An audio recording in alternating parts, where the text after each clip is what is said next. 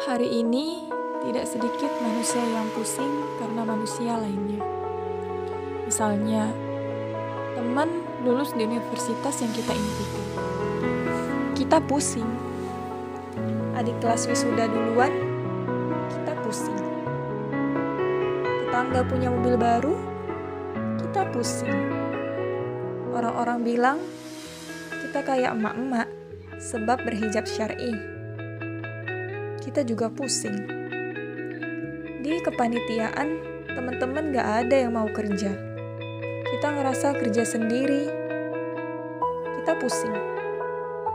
Si doi nikah duluan sama orang lain. Kita juga pusing. Geng, pusing sejenis ini adalah pusing yang tidak berfaedah. Kenapa? Karena pusingnya disebabkan oleh sibuk dengan penilaian manusia lainnya. Pusingnya karena iri atas nikmat yang telah dianugerahkan Allah kepada hambanya yang lain.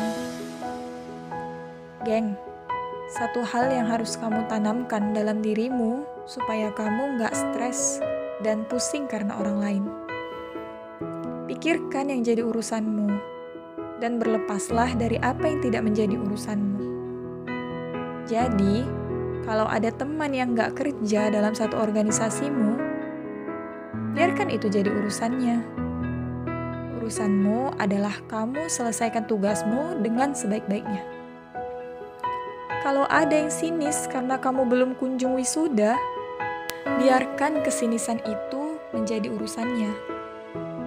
Urusanmu adalah tetap berikhtiar dan tawakal agar tugas akhir selesai pada saat yang tepat. Kalau ada orang yang mencemooh karena mereka risih melihat kamu berhijab syar'i, biarkan itu jadi urusan mereka. Urusanmu adalah tetap menjadi cantik versi Allah tanpa harus peduli dengan penilaian manusia. Kalau ada temen yang lulus universitas atau menang lomba dan kamu melewatkan seleksi atau lomba tersebut, biarkan itu jadi urusannya. Urusanmu adalah meyakini bahwa Allah sudah siapkan rezeki yang terbaik bagimu dan itu tidak akan tertukar. Kalau si doi udah dilamar atau ngelamar orang lain, biarkan itu jadi urusannya. Urusanmu adalah memohon kepada Allah agar diberi jodoh yang terbaik menurutnya. Sampai sini, bagaimana, geng? Masih pusing karena orang lain?